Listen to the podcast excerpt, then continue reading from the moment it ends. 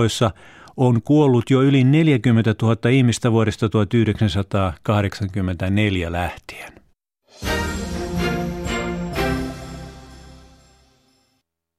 Yle Radio Suomi, ajan tasa.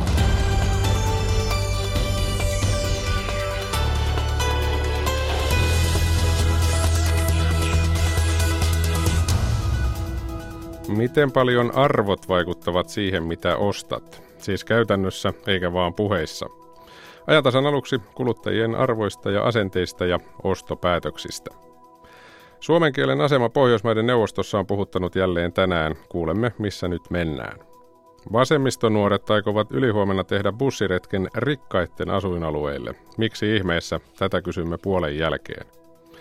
Irakissa terroristijärjestö ISISin vastarinta on kutakuinkin kukistettu, mutta uusi huoli kohdistuu Bagdadin hallinnon ja itsenäisyyttä tavoittelevien kurdien kiristyneisiin väleihin. Tästäkin kuulemme lisää. Aivan aluksi kuitenkin päivän kahvipöytä aiheeseen eli isänpäivään. Studiossa on Akilainen. Hyvää iltapäivää. Tänään on kohuttu uutisesta, jonka mukaan ainakin kaksi Helsingin päiväkotia olisi korvaamassa isänpäivän niin sanotulla läheisen päivällä. Iltalehden uutisen mukaan Helsingin kaupungin viestintäpäällikkö olisi vahvistanut asian. Nyt kohun alettua Helsinki on katsonut tarpeelliseksi runsas tunti sitten tiedottaa, että isänpäivä pysyy isänpäivänä Helsingin päiväkodeissa jatkossakin. Puhelimessa on nyt lapsiasiavaltuutettu Tuomas Kurttila. Tuomas, hyvää iltapäivää. Hyvää iltapäivää. Mitä sinä tällä hetkellä ajattelet koko tästä episodista? Tavallaan ehkä se oli tarpeellinen siltä osin, että selvästi päiväkodeissa on ollut tarve miettiä, millä tavalla juhlaperinteitä kehitetään, mitenkä isänpäivää nyt sitten marraskuussa vietetään. Yhtäältä se kyllä hieman kertoo siitä, että tämä tarve olla sensitiivinen – ajatella, millä tavalla me ryhmänä enää voimme toimia, on ollut selvästi päiväkodeille vaikeaa, koska johtopäätös siitä, että vietetäänkin läheisen päivää isänpäivän tai äitienpäivän sijaan, tuntuu kyllä hieman erikoiselta. Mutta ehkä tällainen episodi tai kahvipäivä ja keskustelu on sitten tarvittu, jotta selkenee myös lapsen etu tämän osalta, että luotetaan varhaiskastuksen ammattilaiseen siinä mielessä, että hän kykenee myös ottamaan ne lapset huomioon, kenellä isää tai toista vanhempaa ei välttämättä ole, mutta silti tämänkaltainen juhlaperinne voi olla. Selvästi tämänkaltainen pohdinta on nyt sitten on ollut tarpeen, mutta myönteistä myös kuulla, että isänpäivää taidetaan nyt sitten kuitenkin Helsingin kaupungin kaikissa yksiköissä tavalla tai toisella viettää. Niin, tosiaan varmasti pohdittu jotain päätöksiäkin tehty, jotka nyt ilmeisesti on sitten katsottu hiukan hätiköidyiksi. Tämähän on tietysti siinä mielessä aito huoli, että maassa varsinkin sotien jälkeen ja yhä edelleen on paljon lapsia, joilla ei ole isää isänpäivänä eikä äitiä äitienpäivänä. Se on hankala tilanne ja varmasti hoitajille päiväkodissa myöskin vaikea paikka joka kerta. Ajattelisin niin, että tavat toimia ovat kuitenkin jo vuosien varrella muotoutuneet erittäin hyvinkin. On erittäin viisasta ottaa huomioon tietysti aina se, että tilaisuuksiin, juhliin voi osallistua se tärkeä ää, aikuinen. Muun muassa nyt sitten, jos isä puuttuu, niin mahdollisuutta on myös sille, että isovanhemmista tai jostakin toisesta aikuisesta on, on myös juhliin mukaan. Mutta haluaisin myös ajatella, että, että varhaiskastuksen ammattilaisilla täytyy olla kyky myös pohtia lapsen kanssa sitä tilannetta, jossa esimerkiksi hänellä isää nyt syystä tai toisesta ei olisi.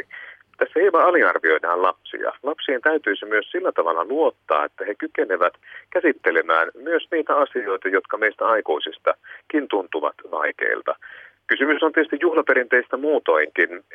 Tuntuu, että meillä sitä jaettua yhteistä on tässä ajassa yhä vähemmän, mutta silloin juuri käy niin, että me luovumme jostakin yhteisestä, joka meitä voi oikeasti yhdistää. Sen takia, jos isänpäivästä tehdään läheisen päivä, me itse asiassa välttelemme jotakin sellaista, joka voi olla kuitenkin rikasta ja hyvää. Ja tässä mielessä on tietysti toivottavaa, että näistä juhlaperinteistä pidetään kiinni Ja lapsen edulla ei perustella jotain sellaista, joka enemmän kertoo meidän aikuisten epävarmuudesta, käsitellä asioita siitä näkökulmasta, joka voi tietysti olla jonkun lapsen kohdalla myös kipeä, vaikea kysymys, vaikka isättömyyteen liittyen.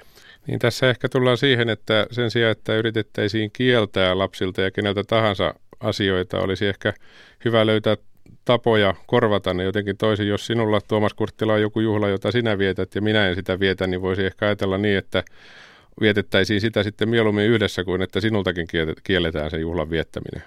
Minä näen tämän hyvin tärkeänä, tärkeänä periaatteena, ja se liittyy monikulttuuristuvaankin Suomeen. Millä tavalla me voimme yhdessä jakaa yhteistä?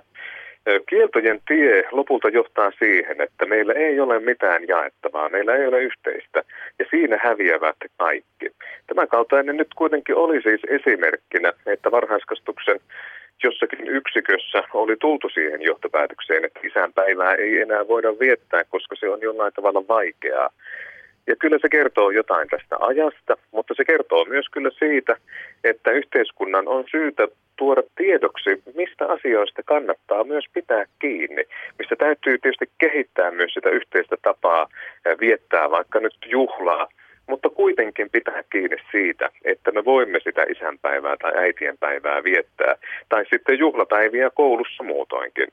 Tämän kanssa Suomi selvästi kipuilee, mutta meidän on opittava olemaan ja toimimaan elämään yhdessä tavalla, jossa kaikki ovat mukana, mutta tavalla, jossa me emme myöskään vain jonkin tietyn asian näkökulmasta tee johtopäätöksiä, jotka vievät tärkeää yhteistä pois. Jos me niin toimimme, eh, uskalla väittää, että siinä häviävät kaikki. Ja vaikka tekisimme mitä, niin tätä maailmaa ei saada lapsille eikä kenellekään sellaiseksi, etteikö olisi surua ja mielen, mielen pahoittamista ihan aitoa sellaista Eli sitä Kyllä. tietä on turha, turha lähteä edes yrittämään. Se tässä taustalla hiukan tuntuu olevan. Se on kieltämättä varmasti surullista, jos ei jompaa kumpaa vanhempaa ole juhlapäivänä, mutta elämä, elämään on vaan pikkuhiljaa opittava, koska sekin kuuluu elämään. Ja onkohan kuitenkin niin, että meidän aikuisten kyky käsitellä pettymyksiä, vaikeita asioita on heikentynyt? Ja tämä kertoo juuri meistä aikuisista. Aikuisten on tärkeää käsitellä niitä asioita, jotka ovat lapsille vaikeita, kuten sitä, että isää ei ole. Tämä on monen lapsen arki ja todellisuus syystä tai toisesta. Ja siksi on ehkä kuitenkin meidän otettava ne hetket myös sellaisiksi, jotka voivat vahvistaa lasta. Me voimme auttaa häntä käsittelemään myös vaikeita asioita. Eli me olemme hieman sellaisessa ajassa, jossa me peittelemme niitä tilanteita, joissa meitä ja meidän aikuisuutta tarvitaan lapsen tueksi. Tunnistan, että tämä pettymysten sietäminen on tämän päivän aikuisille vaikeaa. Ja siitä on lopulta ollut kysymys myös siinä, että me emme enää nyt sitten kutsukaan vanhempia viettämään isänpäivää, vaan puhumme jostakin muusta. Tarvitaan siis aikuisuutta tukemaan lasta ja näin varmistamaan lapsen etu. Ja tästä on lopulta myös hieman kysymys. Aika paljonkin varmasti juuri näin menee. Kiitoksia lapsiasiavaltuutettu Tuomas Kurttila tästä. Oikein hyvää päivänjatkoa ja oikein hyvää isänpäivää sitten, kun se aika on. Kiitos. Tämä on ajan tasa. Ja kello on 11 minuuttia yli 14. Toimialayhteisö ASMLn tilaisuudessa on tänään puhuttu kuluttamisen ja asiakkaiden arvoista ja niistä kuluttamiseen ja kuluttajiin liittyvistä arvoista ja asenteista puhumme myöskin me. Nämä asiat mainitaan keskustelussa usein, mutta mikä merkitys niillä lopulta on, kun tehdään sitä viimeistä ostopäätöstä vaikkapa siellä kaupassa ja ovatko nuo arvot muuttuneet niin paljon kuin julkisesta keskustelusta jossain kohtaa voisi päätellä. Tervetuloa ajantasaan Jyväskylän yliopiston sosiologian professori kulutustutkija Terhi-Anna Vilska. Kiitos. Mikäslainen tilaisuus oli aamupäivällä? Oli tosi mukava ja kiinnostava meidän varmaan kun ryhdytään puhumaan ostopäätöksen tekemisestä ja puhutaan arvoista ja asenteista, niin meidän pitää jotenkin määritellä, koska veikkaan, että ihan kaikki eivät tiedä, mitä eroa on arvolla ja asenteella. Joo, tosissaan aika usein näitä käsitellään niin kuin ihan synonyymejä, mutta äh, niissä on eroja, että arvothan on tällaisia syvällisiä periaatteita siitä, että mikä on oikein ja mikä on väärin. Ja arvothan on sellaisia, mitkä on itse asiassa aika hitaasti muuttuvia. Ja asenteet on sitten muuttuvampia, ne on oikeastaan enemmänkin mielipiteitä, toimintatapoja. Ja ne asenteet kuvastavat arvoja, mutta ovat sillä lailla niin kuin joustavampia. Niin, eli ne muuttuvat tavallaan, tekisi mieli sanoa, että jos hinta on sopiva, niin asenne voi muuttaa, mutta arvo ei. Joo, kyllä. Arvo, arvo on siellä niin pohjalla. Ja, ja tosissaan joskus on vähän vaikea sitten erottaa, että milloin puhutaan asenteista ja, ja milloin arvoista. Hmm. No kumpi niistä nyt sitten ratkaisee ostopäätöksessä enemmän? No kyllä ne enemmän ne asenteet on, eikä aina nekään. Et kuluttajahan voi toimia tietyissä tilanteissa sekä arvojensa että asenteidensa vastaisesti. Niin, eli sekin on, jäi miettimään sitä, että voiko toimia myös arvojen vastaisesti. Se on aika selkeä, että asenteiden vastaisesti varmaan toimitaan siinä hetkessä. No jos nyt mietitään ihan semmoisia perusarvoja kuin rehellisyys, että pitää maksaa ostoksistansa esimerkiksi, mm. se on tämmöinen perusarvo, niin ei se, siitä nyt varmaan kauhean helposti poiketa. Mutta jos otetaan joku semmoinen asenne, että, että en osta sellaisista maista, missä on lapsityövoimaa, niin niin vähemmistökuluttajista katsoo aina, että missä tuote on valmistettu. Että tällaisista asenteista kyllä, kyllä voi poiketa, mutta harvemmin niistä perusarvoista. Tai sitten jos jos on syvästi vihreät arvot, jos on oikeasti niin syvällinen tämä vihreä ajattelu, että se on oikeasti niin kuin perusarvo, niin silloin siitä ei hirveästi poikkea. Mutta jos on sellainen asenne, että ajattelen periaatteessa, olen sitä mieltä, että pitäisi olla ekologisempi, niin kyllä sellaisesta sitten se tilanne, jos on edullinen tuote tai houkuttelevasti markkinoitu tai kaveritkin ostaa, niin hmm. tulee poikettua siitä sitten. Unohtuu siinä hetkessä sitten. Joo, ja kyllä. Ja varsinkin nuoremmilla ihmisillä, että heillähän enemmän vielä tämä ostotilanne ja sosiaalinen ryhmä ja nämä impulssit vaikuttaa. Hmm. No olet kulutustutkija ja tietysti yksi asia aina on mitata ihmisten arvoja ja asenteita. Miten se käytännössä tehdään? Miten tällaisia asioita voi mitata? No ihan sellainen ty- tyypillinen tapa on tämmöiset kyselytutkimukset, barometrit, että katsotaan, että miten nämä sitten ajassa muuttuu ihmisten, ihmisten asenteet. Tällaisilla ihan asenneväittämillä tutkitaan tyypillisesti. Mutta kyllähän ne arvot ja asenteet ja niiden muutokset näkyy myös ihan, ihan mediakeskusteluissa, miten asioista puhutaan ja mitkä asiat ymmärretään tärkeiksi ja mitkä ei. Niin ihan viitaten tähän äskeiseen isänpäiväkeskusteluunkin, niin kyllähän sekin ku, kuvastaa aika paljon näitä muuttuvia arvoja ja asenteita. Miten tietysti ehkä riskaabelia kysyä tutkijalta, mutta kysy silti, että miten rehellisesti ihmiset tällaisiin vastaavat silloin, kun sitä kysytään? Voiko niihin tuloksiin luottaa? Kyllä siinä mielessä, että en mä niin näe mitään syytä, miksi ihmiset valehtelisivat. Mm. Korkeintaan joitain asioita voidaan pikkusen kaunistella, tai ihmiset silloin yleensä itsekin uskoo siihen, että en, en juo niin paljon alkoholia kuin oikeasti juon. Et ei, eivät he valehtele sitä, mutta siinä on just se, että sitten kun se tilanne tulee, niin, niin siinä on liikaa sellaisia tekijöitä, jotka estää sen asenteen toteutumista niin kuin, tai asenteen muuttumista käytännön teoksi. Mm. Mutta ei, ei ihmiset valehtele en mä, en mä siihen usko. Että tietoisesti, jos tulee joku kyselytutkimus, miksi niin, ihminen oli juuri tulossa siihen, että siitä niin. ei varsinaisesti saa mitään hyötyä, ei. jos siihen Useastihan pidetään sit luotettavampana sitä, että, että on tämmöisiä henkilökohtaisia haastatteluja, mutta mä voisin kuvitella, että niissä valehdellaan enemmän, kun sulla on sitten face-to-face-kontakti. Niin, ja jos sattuu olemaan esimerkiksi haastattelija sen tyyppinen, niin. joka haluaa jostain syystä tehdä niin. vaikutuksen, niin ihan yhtä niin. lailla siinä varmasti ei. Mutta yleisesti ottaen, niin ei, ei, ei, ei siinä valehtelussa tuollaisessa tilanteessa ole mitään järkeä, ja varsinkin lapset ja nuoret, että hän on sillä hyviä haastatteluja haastateltavia ja, ja hyviä kyselytutkimusten täyttäjiä, koska hehän, heillä ei ole niin suuri tarve myöskään tähän sosiaaliseen toivottavuuteen. He kertovat ihan oikeasti, mitä he ajattelevat. No mitä sitten, kun nyt seuraa vaikka julkista keskustelua, tulee sellainen olo, että ihmisten arvot ja asenteet ovat kovasti muuttuneet viime aikoina. Ajatellaan juuri tätä lapsityövoima-asiaa, vaikkapa mm. vihreitä arvoja. Mm. Pitääkö tämä paikkansa vai onko se vain, että ne ovat äänessä, jotka tästä eniten haluavat puhua? Siis kyllähän semmoinen perusarvo kuin esimerkiksi lapsen asema yhteiskunnassa, niin se on muuttunut, mutta eihän se yhtäkkiä muuttunut. Että kyllähän se muutos on ollut semmoinen vähittäinen. Että se on just ehkä se, että nyt, nyt se on pinnalla, nyt niistä puhutaan enemmän, niistä asioista.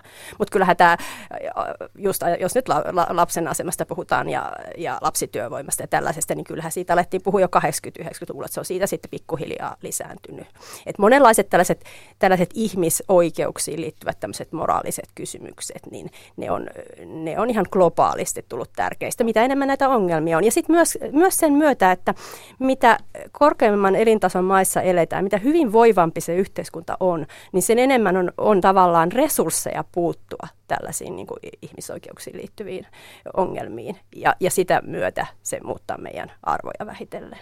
Mm, eli mitä kehittymättömämpi yhteiskunta, niin tällaisia asioita ei ehdi edes kukaan ei miettiä. pysty, ei pysty. Jos vaikka lapsityövoimaa tarvitaan, että perhe pysyy hengissä, niin ei vaan kykene, ei voida ajatella niin. Mm. Et, et se on se raaka realiteetti. Tässäkin viitataan tietysti näihin lapsen aseman arvoihin ja sitten näihin vihreisiin arvoihin. Ovatko ne ne suurimmat muutokset, mitä on käynnissä tai menossa? Suurimpia ehdottomasti, että totta kai nämä vihreät arvot ihan liittyy siihen, että pystytäänkö me elämään tällä maapallolla. Et siihen on ihan tällaisia ihan tällaisia konkreettisia pakotteita, että meidän arvojen on pakko muuttua. Että se ei ole enää valintakysymys kohta. Mm. Et, et, et se on niin kuin eksistenssikysymys alkaa olemaan. Samaan aikaan yleinen käsitys on se, että tietynlainen itsekkyys heti mulle kaikki tänne nyt Joo. lisääntyy yhteiskunnassa. Näkyykö se jotenkin kuluttajan käyttäytymisessä? No se kyllä näkyy aika selvästi. Et yleensä ollaan ajateltu, että yhte- näissä kehittyneissä yhteiskunnissa vuorottelisi vähän tämmöiset yhteisölliset kaudet ja yksilölliset, yksilökeskeisemmät kaudet, ja ne liittyisi taloudellisiin suhdanteisiin siten, että kun menee paremmin, niin ollaan yksilökeskeisempiä, ja kun menee huonommin, niin sitten yritetään, koko yhteisö yrittää sitten selvitä, mutta se on kyllä vähän, vähän alkanut muuttumaan. Että tota, että nyt on aika pitkään ollut tämmöinen yksilökeskeinen eh, kausi meneillään, että kuluttajat varsinkin kuluttajina ihmiset hirveän paljon haluaa ilmaista itseänsä ja kokee hirveän henkilökohtaisesti tota, asiat. Et siinä on ehkä just tätä, mistä Tuomas Kurttila äsken puhui, että meidän sietokyky on niinku heikentynyt. Meidän pettymystä sietokyky, meidän erilaisuuden sietokyky, vaikka toisaalta yhä enemmän sitä vaaditaan. Mutta ihmisten on hirveän vaikeampi jotenkin vaan niin kuin pärjätä kaiken keskellä. Niin sen takia hirveän paljon nyt siihen itseen keskitytään ja itseen käperytäänkin ja ajatellaan, että kaikki koskee minua.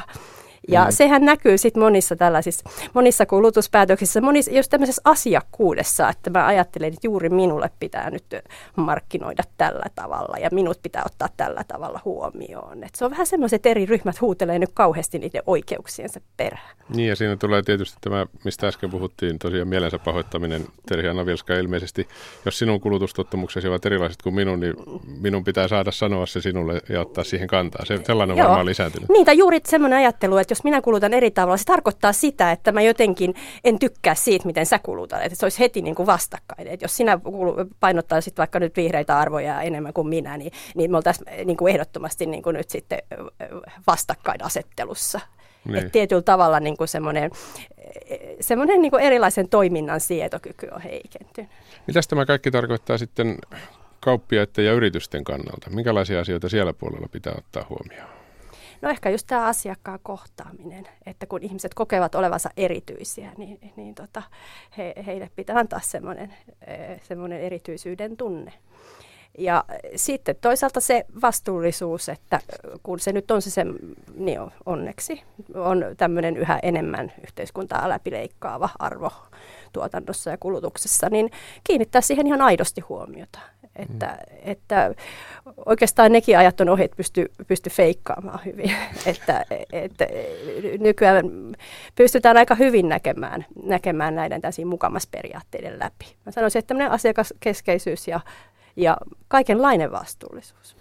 Meneekö se kulutustutkijan näkökulmasta tällä hetkellä niin, koska voisi ajatella, tällaisia esimerkkejä tulee äkkiä mieleen, että jossain on saanut hyvää ja yksilöllistä palvelua, mm. ehkä sellaista, mitä ei aikaisemmin mm. ole saanut, mutta sitten taas toisaalta enemmän mennään tällaiseen pikakulttuuriin, jossa suunnilleen saa laittaa ruoat ja koota huonekalut Joo. itse. Joo, no Kummin tämä on menossa? Sekä että. Ihmisethän on, mitä nykyään aika useasti sanotaan, niin ihmiset on hybridikuluttajia, eli riippuen mitä sä olet ostamassa, niin, niin sä hyväksyt erilaisen palvelun. Ja, ja sitten myös eri ihmisryhmät haluaa erilaista. Nuoret ihan selkeästi tykkää enemmän tästä itsepalvelumentaliteetista ja, ja, ja vanhemmat ihmiset, mitä vanhemmaksi ihminen tulee, sitä enemmän hän sitten haluaa, että palvellaan. Ja siihen vaikuttaa moni muukin asia, niin kuin koulutus ja tulot ja tällaiset. Mutta tota, ne ei sulje toisiaan pois että sama kuluttaja voi eri tilanteissa niin haluta erilaista, hmm. riippuen ihan, että mitä hän on ostamassa. No miten kulutustutkijan näkökulmasta, jos otetaan vielä yksi tämän päivän uutinen, se kertoo kuluttajaliiton kannanotosta, jonka mukaan pikaluottoihin on puututtava nopeasti ja tehokkaasti. Miten keskeinen asia tämä on kuluttajatutkimuksen näkökulmasta? Tämä on erittäin keskeinen, koska tota, just tämä kulut, yksi asia, miten kuluttajuus on muuttunut, että ihmiset toimii yhä enemmän impulsiivisesti. Ja on niin hirvittävästi markkinoilla houkutuksia ja varsinkin, varsinkin nuoremmat ihmiset ei välttämättä sitä ajattele sitä, että onko tähän, onko tähän kaikkeen rahaa. Ja sitten tämä sosiaalisen ryhmän vaikutus sen kun korostuu. Eli tämä velkaantuminen pikaluotoilla on kasvanut tosi paljon ja myös koska kuluttaminen on entistä tällaista niin kuin ei-materiaalisempaa, että, että ei nähdä, miten se raha tulee ja menee. Ni, niin tota, sen takia tämä ongelma kasvaa. Et mun mielestä tämä on sellainen asia, mihin ihan ehdottomasti pitäisi kyllä puuttua. Eli ihmisten kyky sietää erilaisia mm. asioita, esimerkiksi sitä, että kaikkia ei saa, niin Joo, tulee taas tässä e- esiin. Juuri näin, juuri näin. Ihmiset on impulsiivisia, ne haluaa kaiken ja varsinkin nuorempi sukupolvi on tottunut siihen, että heidät on myös kasvatettu siten, että lapsi ja nuori on keskiössä, mikä on sinänsä hyvä asia, mutta sitten se saattaa kyllä vähän, niin kuin, vähän sitten niin kuin potkasta takaisinkin. Niin. Että kun totutaan aina saamaan kaikki, niin sitten ei voida hyväksyä, että on elämässä sitten semmoisen jaksoja, että sun pitää vaan odottaa, sun pitää säästää et, et sekään ei ole kauhean muodikasta. Ja en mä niinku tästä niinku vastuusta ota, vastuuta ota pois myös markkinoi, myöskään markkinoijilta. Mun mielestä on erittäin aggressiivista esimerkiksi näiden pikaluottojen kauppaaminen. Hmm, niin, se on totta. Monennäköistä asiaa kuluttajan näkökulmasta vielä jäi käsittelemättä, mutta tässä kohtaa siirrytään eteenpäin lähetyksessä. Oikein paljon kiitoksia kulutustutkija Terhi-Anna Vilska, kun pääsit käymään. Kiitos.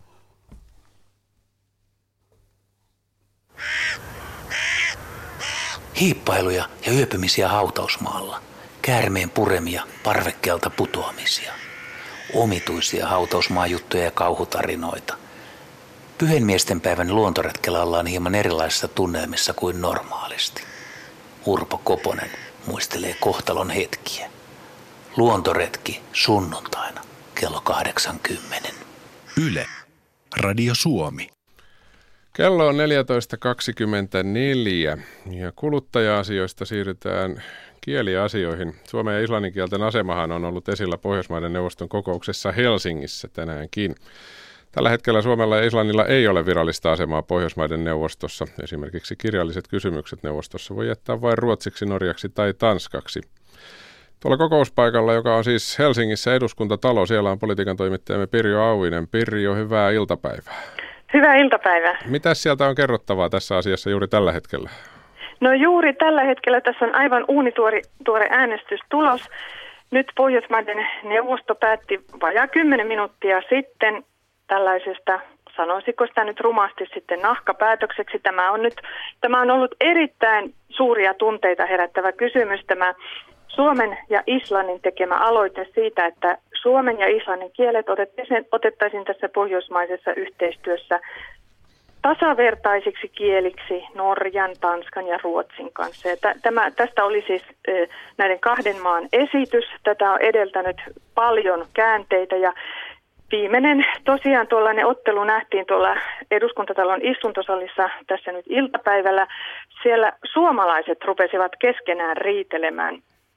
Tässä oli nyt päädytty sellaiseen sellaiseen kompromissiesitykseen, että heti tästä päivästä lähtien Suomen ja Islannin kielten asema paranee sillä lailla, että, että tosiaan nämä kansanedustajat voivat tehdä näitä kysymyksiä suomeksi ja kaikki pöytäkirjat kirjoitetaan myös suomeksi ja islanniksi. Mutta tässä kompromississa tämä varsinainen asia, eli tämä tasavertainen asema, se siirrettiin ensi vuoden istuntoon, joka pidetään Oslossa. Ja Sinisten Simon Elo, joka porhalsi tänne ulkoministeriön matkalta Mosambikista, vaati, että ei, ei tällaista kompromissia pidä mennä hyväksymään. Ja tuolla käytiin aika räyhäkkä keskustelu pääasiassa suomalaisten kesken siitä, että lähdetäänkö tähän kompromissiin vai eikö lähdetä.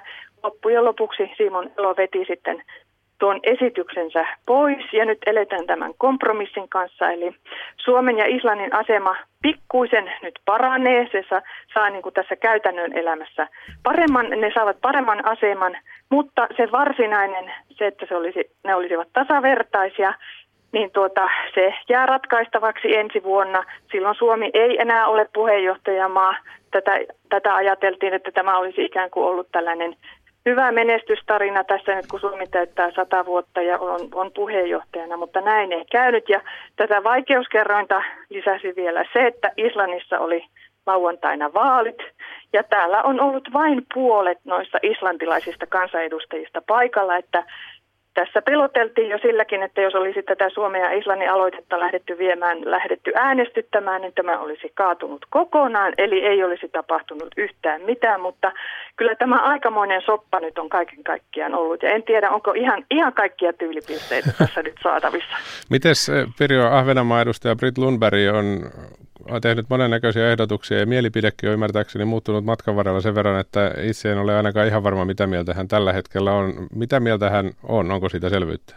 No nyt sanotaan, että tämä viimeinen kompromissi oli, oli hänen ehdotuksensa, mutta tässä on jos sanotaan näin, että hänen tähän puheenjohtajuuteensa, tähän, tähän puheenjohtajuuteen on liittynyt sellainen ongelma, että hän, nousi puheenjohtajaksi sen takia, että muut suomalaiset eivät tukeneet perussuomalaisten Juho Eerola. Eli Britt Lundberg oli ahvenanmaalainen tällainen kompromissiehdokas, ja hän on tosiaan herättänyt aika pahaa verta suomalaistenkin siinä joukossa. Hän ei tukenut tuolla puheenjohtajistossa silloin alun perin tätä Suomen ja Islannin Islannin ehdotusta, mikä, mikä kerta kaikkiaan sitä pidettiin aivan pöyristyttävänä, että, että hän on saanut Suomelta tämän, tämän puheenjohtajan paikan, mutta sitten, että hän ei suomen kielen asemaa ole edistämässä. Sitä, sitä pidettiin kerta kaikkiaan tuollaisena kardinaalimunauksena.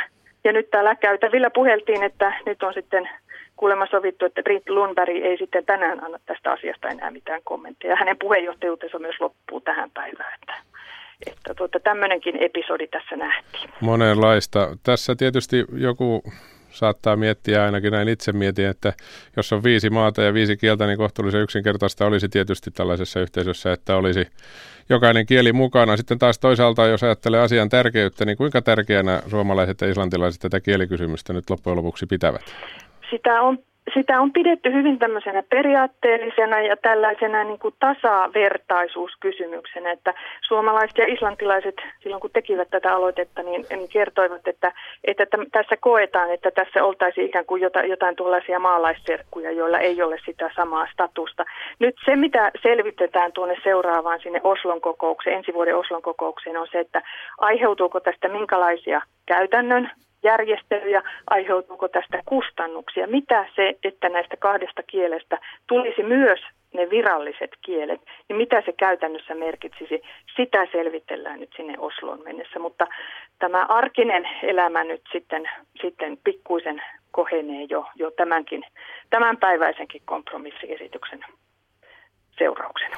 Niin vähän tulee periaavinen sellainen olo, kun aikanaan Kari Suomalaisen piirroksessa, että huomenna pitää lehdestä lukea, että mitä oikein päätettiin, mutta siis jos yritetään tiivistää, niin kielten asema Suomen ja Islannin jonkun verran paranee, mutta sitä lopullista maalia ei siis ainakaan toistaiseksi saavutettu. Kyllä, just käytännön elämä kohenee, mutta se tämä, tämä sama, se, sama arvoinen tai saman, samanvertainen kohtelu, niin se, se jäi ainakin tässä kokouksessa saavuttamatta. Kiitoksia näistä tiedoista sinne eduskuntatalon Pirjo Auvinen. Hyvää päivänjatkoa. Kiitos. Tämä on ajan tasa.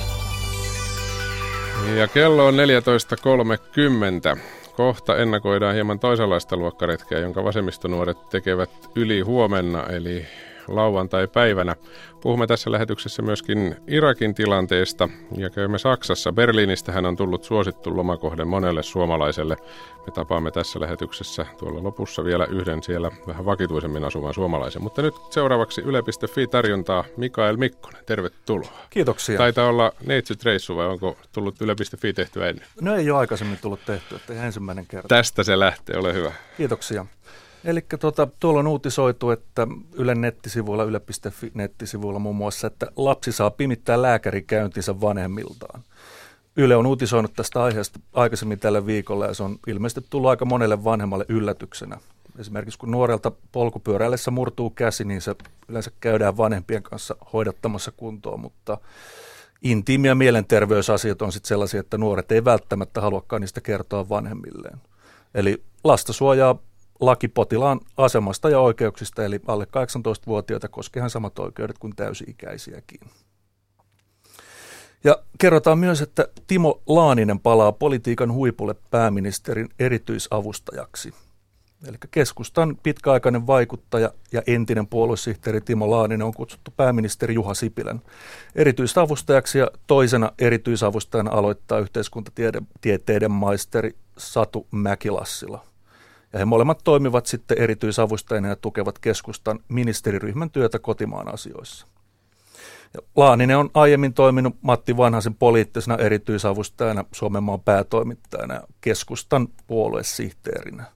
Ja hän jätti keskustan puoluesihteeritehtävät kesän 2016 puoluekokouksessa. Ja sitten on tämmöinen poikkeuksellinen kunniavartiosto itsenäisyyspäiväksi, mistä uutisoitiin kanssa. Eli Suomen satavuotispäivänä muistetaan toisen maailmansodan sankari vainajia aika pysähdyttävällä tavalla. Useassa Suomen kaupungissa järjestetään tänne kunniavartiosta, jossa jokaisella haudalla vartioi sen ikäinen henkilö kuin sankari vainaja oli kaatuessaan.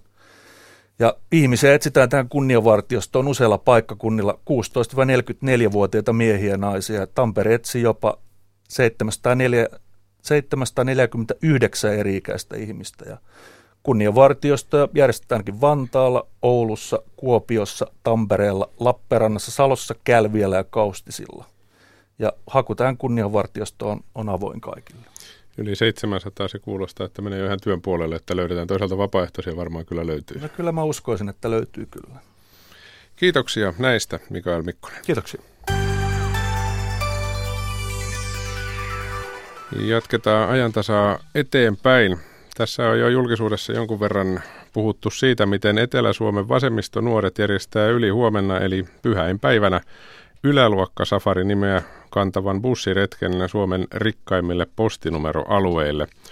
Tämä retki suuntaa Helsingin Kuusisaareen, Espoon Westendiin, Kirkkonummen Sunsbergiin ja muualle pääkaupunkiseudulle. Ja tosiaan melkoisesti huomiota ja ihmettelyä on herättänyt reissu jo etukäteen.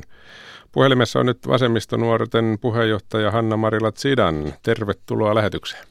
Kiitos. Mistä oikein Hanna-Marila on kyse? Um, no tosiaan yläluokka Safari on bu- bussiretki sorkkaimmille postinumeroalueille ja Ruotsissa on järjestetty aiemmin samanlainen Overclass Safari. Ja ehkä tarkoitus on niin kuin herättää keskustelua kasvavasta eriarvostumisesta. Se on iso ongelma niin Suomessa kuin globaalisti. Ja tässä on mun mielestä aika hyvin itse asiassa onnistuttu.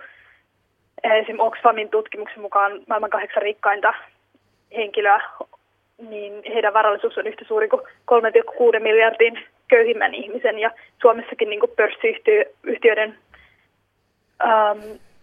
yritysjohtajien palkat niin puhuttaa ja luontaisedut ja bonukset.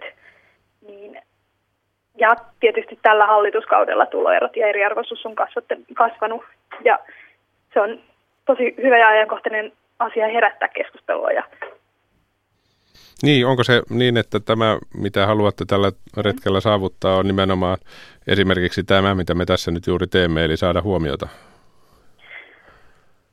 Se ei huomio ehkä pääasia, vaan niiden erojen näkeminen. Se, että meillä on ihmisiä, jotka elää eri todellisuudessa. Siis valitettavasti se, miten, minkälaista keskustelua aika usein niin kuin julkista keskustelua me käydään, on, tämä, tämä ehkä kääntää sen päälailleen. Se, että puhutaan köyhistä vapaamatkustajina ja puhutaan, meillä on käydään keskustelua, kauhistellaan kaiken maailman Ossi ja samaan aikaan, kun me menetetään miljo- miljoonia rikkaiden verovälttelyssä, niin kyllä se, niin kuin, että kasvaa jossain Westendissä muiden ihmisten, jotka on hyvin toimeen tulevia kanssa, niin se on ihan eri todellisuus kuin jossain Malmilla. Niin siitä todellisuudesta ehkä Musta se on hy- hyvä, että me käydään tutustumassa siihen toiseen todellisuuteen. Ja... Niin, mitä Hanna-Marila Sidan aiotte siellä tehdä noin ihan konkreettisesti? Sellainen ajatus ainakin itselle tuli mieleen, että Joo. pysäytetäänkö bussia ja jäädään katsomaan vai mitä siellä tapahtuu? Joo, siellä pysäytetään kyllä bussia ja käydään katsomassa, mutta siinä tosiaan on ei ole tarkoitus ihmetellä ihmisten takapihoilla, vaan meillä on oppaat, jotka kertoi niin kuin syvemmin just niistä yhteiskunnallisista rakenteista ja siitä politiikasta, mitä on harjoitettu viime vuosina, mikä on niin kuin mahdollistanut sen eriarvoisuuden kasvun. Ja se on kyllä niin kuin, siitä tuleekin käydä ja herättää keskustelua bussimatkaan osallistuneiden kesken siitä, miettiä, että miten tämä alue eroaa jostain toisesta alueesta Suomessa tai Helsingin tai pääkaupunkiseudulla. Onko tarkoitus, tai tulee mieleen ajatus, että syyllistetäänkö tässä nyt niitä ihmisiä, jotka siellä asuvat? Hehän eivät ymmärtääkseni suurin osa heistä ainakaan ole tehneet mitään väärää, eivätkä varsinkaan rikkoneet lakia. Ei, ei kukaan sano, että eihän kukaan syyllistänyt tai sanonut, että he rikkoo lakia.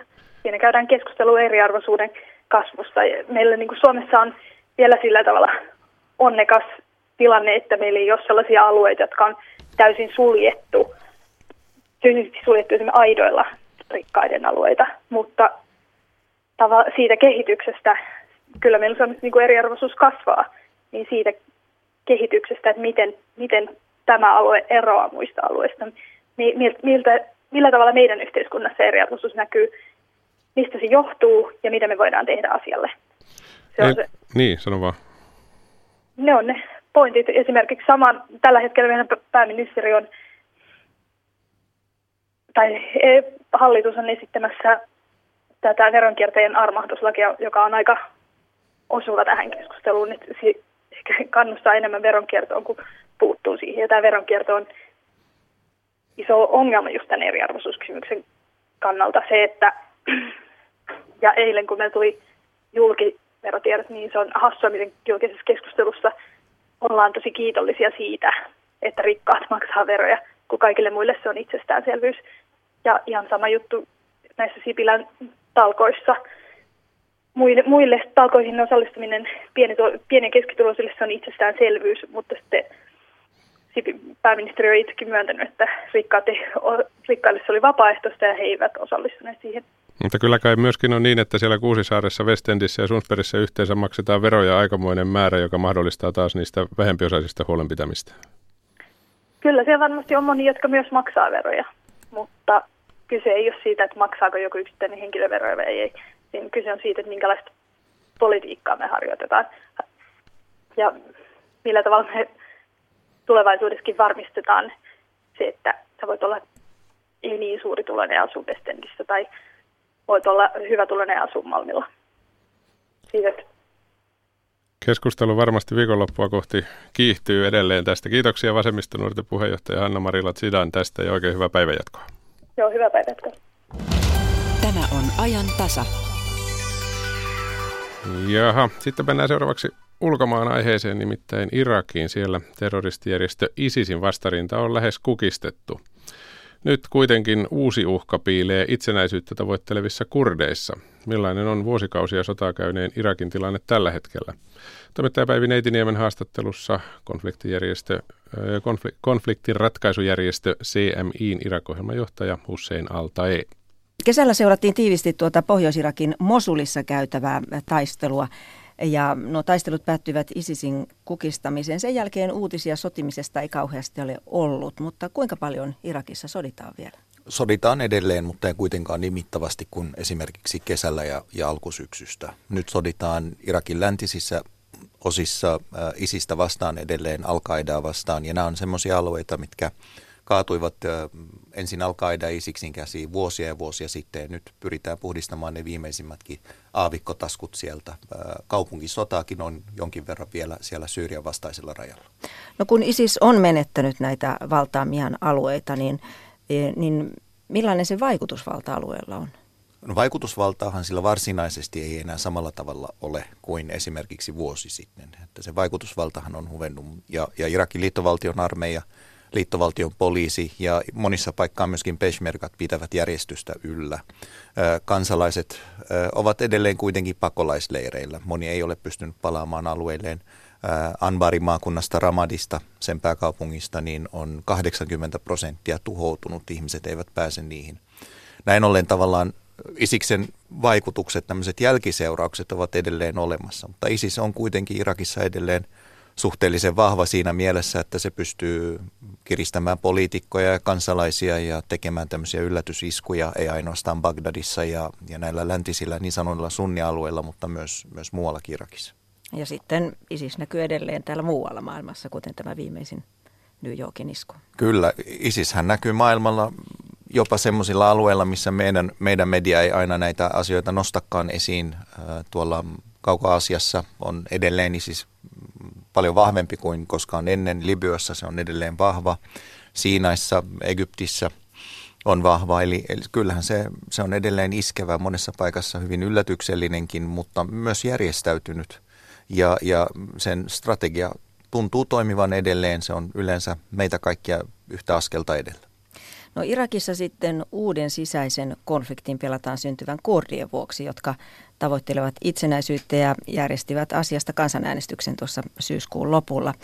Äänestys on kiristänyt Irakin keskushallinnon ja kurdien väliä muun muassa siksi, että kurdit tavoittelevat myös niitä alueita, mitkä ovat vallanneet ISISiltä. Ja nyt ihan viimeisimmät uutiset kertovat, että tällaiset neuvotteluyritykset konfliktin estämiseksi ovat epäonnistuneet. Irak-asiantuntija Hussein Altai, miten tulenarka tilanne on siellä? Tulenarka tosiaan, koska siellä edelleen niin vaihdellaan tulitusta puolin ja toisin. Pääasiallisesti Peshmergathan ovat sopineet aselevosta Irakin liittovaltion armeijan näitä niin sanottujen vapaaehtoisjoukkojen tai aseryhmien kanssa ja sitten liittovaltion poliisin kanssa. Semmoista yleistä ymmärrystä on, mutta molemmin puolin tehdään edelleen tämmöisiä uhkauksia ja joskus ne menee vähän pidemmälle. kurdien tilanne on tulenarka monellakin tavalla, koska siellä on sisäisiä ristiriitoja, joita kurdien täytyy nyt lähteä sitten ensin selvittämään ennen kuin kurdit voivat päättää vaaleista. No siellähän pian kansanäänestyksen jälkeen irakilaisjoukot valtasivat Kirkukin kaupungin, joka oli kurde, kurdeille tärkeä ja kurdien vallassa vuosia. Ja sitten siellä, siellä on myös muitakin vaatimuksia kurdeja kohtaan. Niin miten Irak nyt pyrkii nujertamaan näitä kurdin itse, itsenäistymishaluja? Niitä ei, ei minun mielestäni ainakaan pidä nujertaa. Kurdien unelma on ollut itsenäistyä jo vuosia ja, ja moni kokee, että se on, se on validi unelma edelleen. Irakin täytyy ymmärtää, että siinä viitekehyksessä ja niillä rajoilla, mikä Irak nyt tänä päivänä on, niin kurdit ovat ykkösluokan kansalaisia ja heillä on ne samat oikeudet kuin kaikilla muilla siellä Irakissa. Ja, ja Irakin keskushallinnon täytyy vakuuttaa nyt se kurdikansalainen siitä, että tämä valta, minkä he ovat ottaneet nyt Kirkukissa ja muualla Irakissa, niin, niin he ovat sen, sen arvoisia ja tekevät sitten paljon sen eteen, että, että tosiaan kurdit viihtyvät ja palaavat asuinsijoilleen muun muassa Kirkukissa, sillä tämän valtauksen aikanahan Kirkukista lähti lähemmäs 100 000 ihmistä, joista suuri osa todella on palannut, mutta osa, osa on edelleen niin karkuteilla. Mutta eikö Bagdad kuitenkin pyri eh, vähentämään tai murentamaan sitä autonomiaa ähm, vaatimuksillaan? Irakilaiset kaikki kurdit, muut vähemmistöt äh, mukaan lukien, niin ovat yhdessä laatineet perustuslain. Tosin äh, huonossa tilanteessa Irakin alkuaikoina Saddamin hallinnon kaatumisen jälkeen. Kurdit silloin äh, tekivät tämmöisen kansanäänestyksen perustuslaista ja kurdit hyväksyivät tämän perustuslain, joka oikeutti heille tämmöisen federaation muodon, minkä he ovat sitten pitäneet. Nyt Isiksen nousun myötä niin tämä federaatio on laajentunut ja, ja kurdien tavallaan toimivalta tämän perustuslaillisissa puitteissa on mennyt pikkasen yli kuin mitä sen on alun perin ajateltu. Siinä on Bagdadillakin ollut paljon vikaa. Ja nyt irakilaiset tavallaan pääasiallisesti, monet kurdipuolueetkin, niin haluavat palata siihen kohtaan, siihen perustuslailliseen kohtaan, mistä lähdettiin liikkeelle ja sitten neuvotella uudestaan parempi asema kaikille kansalaisille, mutta myös niin kurdihallinnolle ja, ja Bagdadin keskushallinnolle. Kurdien presidentti Masud Barzani on pysynyt virassaan. Kautta on jatkettu ja nyt on kai jo yliajalla, melkein ilmeisesti voi sanoa että laittomasti, ei perustu mihinkään lakiin, mutta nyt hän on ilmoittanut luopuvansa tästä virasta, niin millaista roolia tämä Barzani näyttelee täällä? No, Barzanilla on historiallinen rooli, ei vain hänellä itsellään, myös hänen isällään. Barzanithan on klaanina omasta mielestään ainakin kuninkaita sillä alueella ja, ja näin ollen hyvin vahvastikin oikeutettuja suurena sukuna ja hyvin varakkaana sellaisena tuota, hallinnoimaan isoja alueita Irakissa. Siinä mielessä Barzanien suvun vaikutusvalta ei tule millään tavalla itse asiassa vähentymään. Barzanin omat lapset, Masrur Barzani, jotkut muut, niin hoitavat Irakin, Irakissa kurdialueella muun muassa tiedustelua kokonaisuutena. Investoinnit ovat edelleen Barzanien nimissä, öljykenttien hoito. Joiltain osin ne firmat, jotka ovat sinne tulleet ulkomaiset, ovat tehneet sopi, sopimuksia pääasiallisesti siitä Barzanin perheen kanssa.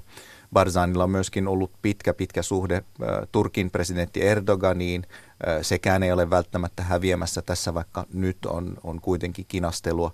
Eli, eli kyllä se Barzani, eli tämä Masud Barzanin valta tulee olemaan siellä olemassa, mutta hän ei todennäköisesti presidenttinä enää jatka. Kuitenkin siellä tämä tilanne on kiristynyt, niin miten tästä voidaan mennä eteenpäin ilman, että tämä vielä laajenee syvenee tämä konflikti? Kansainvälinen yhteisö on tukenut Irakin yhtenäisyyttä ja käytännössä tukenut Bagdadin toimia rauhanomaisesti ottaa nämä kurdi, monet kurdialueetkin, tämä niin sanotut kiistanalaiset alueet haltuunsa. Ja, ja, ja näin ollen kansainvälisellä yhteisöllä on edelleen vastuu pitää huoli siitä, että, että nämä osapuolet, joita se avustaa Irakissa kokonaisuutena, oli sitten Kurdistanissa tai Bagdadissa, niin, niin että toteuttavat tietynlaista väkivallatonta politiikkaa sillä alueella. Mutta samanaikaisesti niin tässä on taattava se, että muun muassa Kirkukista niin kaikki aseryhmät, oli he sitten kurdi aseryhmiä tai sitten tämmöisiä niin sanottuja shia-aseryhmiä, sunni-aseryhmiä, niin poistuvat Kirkukin alueelta, että liittovaltion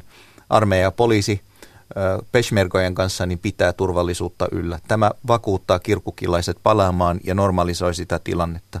Kurdien täytyy myöskin lähteä omaan sovintoprosessiin nyt uudestaan. Eli kurdien täytyy nyt sopia vallanjaosta sisäisesti ja todella järjestää vaalit.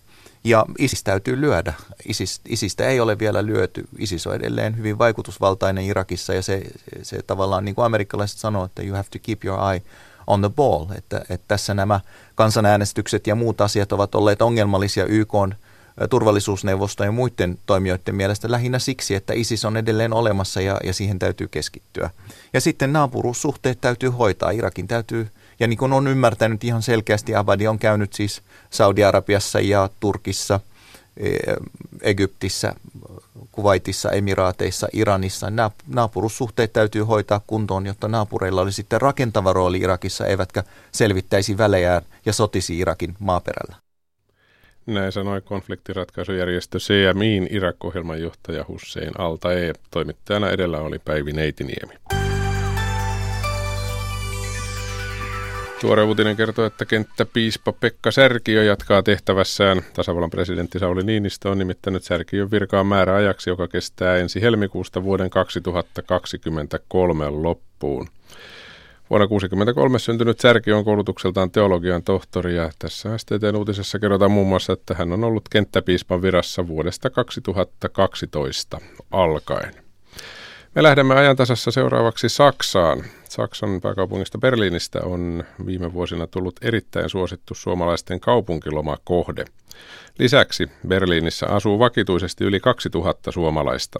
Heistä yksi on Lappeenrannan Joutsenosta kotoisin oleva Nea Auhtola – hän saapui ensimmäisen kerran Berliiniin vuonna 2009 ja oikeastaan jäi sille tielleen. Toimittajamme Petri Kivimäki tapasi Nea Auhtolan Berliinissä ja nyt pääsemmekin kävelyretkelle syksyiseen Berliiniin. Täällä noin kolmen ja puolen miljoonan asukkaan Berliinissä asuu saksalaisen lisäksi kymmenien ja kymmenien eri maiden kansalaisia. Joku on tullut työn perässä, joku rakkauden, joku pakoon oman maansa kehnoja oloja, joku vain siksi, että saisi olla rauhassa – Tästä Berliinistä on viime vuosina tullut myös erittäin suosittu suomalaisten lomakaupunki. Lisäksi vakituisesti täällä Berliinissä asuu yli 2000 suomalaista. Yksi heistä on Lappeenrannan Joutsenosta kotoisin oleva Nea Autola. Hyvää päivää Nea, guten tag. Guten tag. Mikä sinut on saanut tänne Berliiniin? No, minä lähdin tänne aikanaan opiskelemaan opiskelijavaihdossa. Se oli vuonna 2009. Opiskelin silloin Saksaa pääaineena Helsingin yliopistossa ja päädyin itse asiassa ihan sattuman kautta Berliiniin, että se oli silloin kolmas opiskeluvuosi ja tavoitteena oli lähteä ehdottomasti vuodeksi vaihtoon Saksaan. Ja olin suunnitellut oikeastaan, että lähden semmoiseen etelä-saksalaiseen kaupunkiin kuin Tübingeniin ja hakupaperit oli kaikki laitettu matkaan.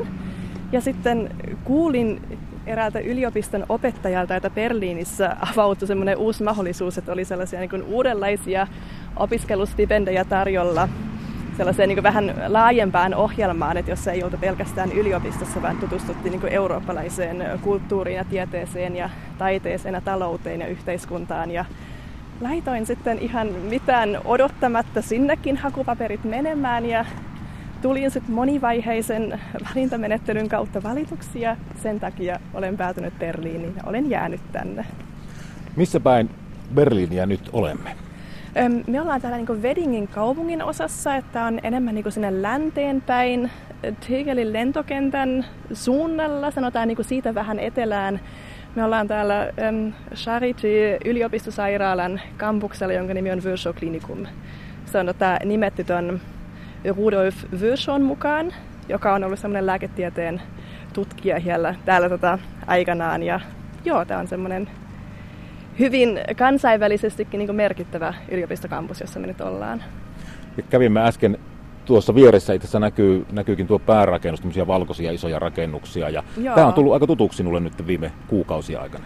Joo, tämä on tullut tutuksi nyt, että opiskelen lääketiedettä täällä tosiaan vuodesta 2014 lähtien ja nyt on opinnot siirtynyt melkein kokonaan tälle kampukselle, että missä ollaan koko ajan niin tässä sairaalassa kiinni ja ollaan myös tosiaan enemmän niin kuin kliinisten asioiden kanssa tekemisissä, että ihan potilashuoneissa, että ei ole enää sellaista opetusta, että keskityttäisiin niin kuin pelkästään teoreettisiin asioihin ja biokemiaan kemiaan ja fysiologiaan ja sitten oli nyt mä oon niin seitsemät lukukausit menossa, että tuli tämmöinen siirtymä tosiaan ihan niin kuin nyt sairaalaan. Nea Autola, mikä sinua tässä Berliinissä kiehtoo niin kovasti, että sinä haluat olla nimenomaan täällä?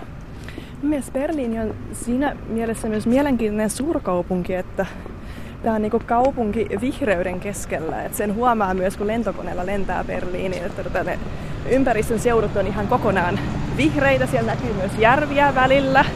Että se ehkä muistuttaa myös tällaista ehkä niin suomalaisistakin tunnelmasta tavallaan, että myös niin Brandenburgin osavaltioissa, että se on tämä ympäröivä osavaltio, että siellä on lukemattomia järviä ja on joka puolella niin vihreitä täällä ympäristössä, mutta sitten kuitenkin niin sen keskelle keskittyy tällainen kaupunki, joka ei ole niin sanotusti Saksaa. Että tämä on mielenkiintoinen, että jos haluaa nähdä Saksaa, niin ei kannata tulla Berliiniin. Berliini on ihan omansa. että, että täällä oikeastaan niin jokainen varmaan löytää jonkun kulman täältä, että missä voi tuntea olonsa kotoisaksi. Ja tuo oli mielenkiintoisesti sanottu, että, tämä ei, että jos haluaa nähdä Saksaa, niin ei pitää tulla Berliiniin. Kerro vähän lisää siitä.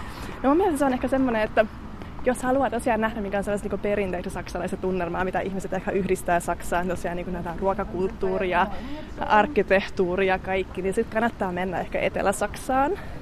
Et siellä näkee sellaista tosiaan myös niin maaseutumaisesti ja äm, ristikkotaloja ja että mitä on niin kuvissa nähnyt, mikä liitetään Saksaan tai Viinilaakso ja Jokilaakso. mutta Berliini on tosi tämmöinen yksilöllinen kuitenkin, että täällä asuu niin lukemattomia erilaisia kansallisuuksia. Täällä on lukemattomia erilaisia niin ruokakulttuureja rinnakkain ja täällä on niin kaikkea rinnakkain. Übers Internet ging es nämlich nicht mehr, also das hatte ich schon sechs Monate zu Hause gehabt. Hm? Das hatte ich schon sechs Monate nämlich zu Hause gehabt, also übers Internet konnte ich das mehr verlängern.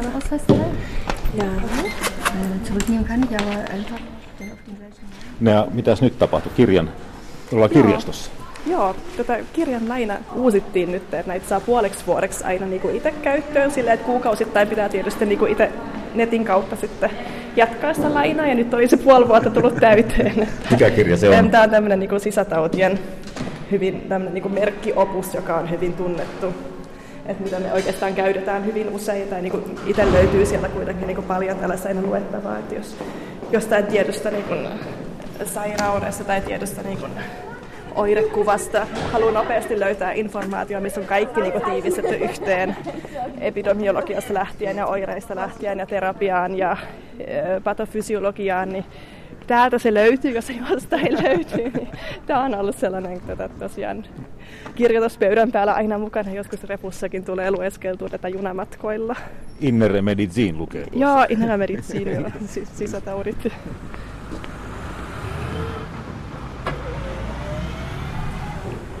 Nea Autolan kanssa tultiin nyt Berliiniin Mitten kaupungin osaan kahvilaan päiväkahville. Onko sulla Nea tapana käydä kovin usein kahvilla täällä Berliinissä?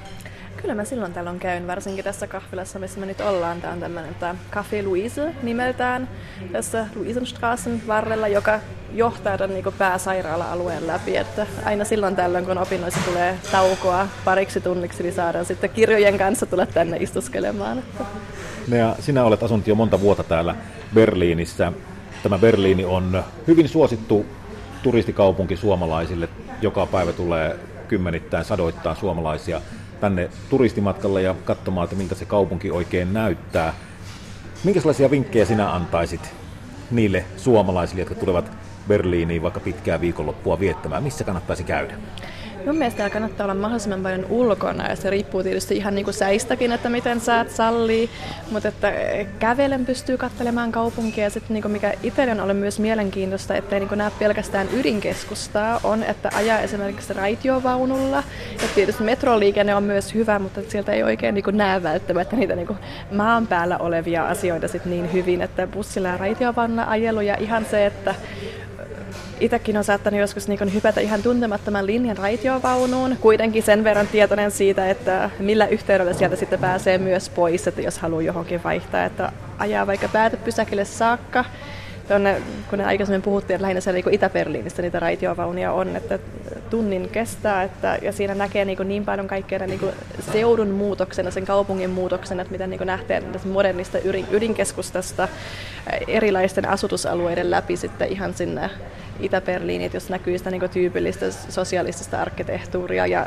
on yksi sellainen raitiovana linja olemassa, että se niin vie ihan sen päätepysäkin nimi on jo Stadtgrenze, että kaupungin raja, ja se vie sinne rajalle, että missä jossain kohtaa näkyy sitten, että siinä seisoo se viimeinen talo ja sen jälkeen on peltoa. Että se on ehkä sellainen niin näkökulma, mitä ei ajattele, jos miettii Berliiniä, että mihin suurkaupunki päättyy, mutta että se on ihan kiva niin mieltä avartava ajatus myös nähdä sellaista. Niin näkee poikkileikkauksen Berliinissä, että jos täällä sanotaan, niin kuin, että ajaa raitiovaunulla, ettei näe pelkästään niitä hotellin kulmia.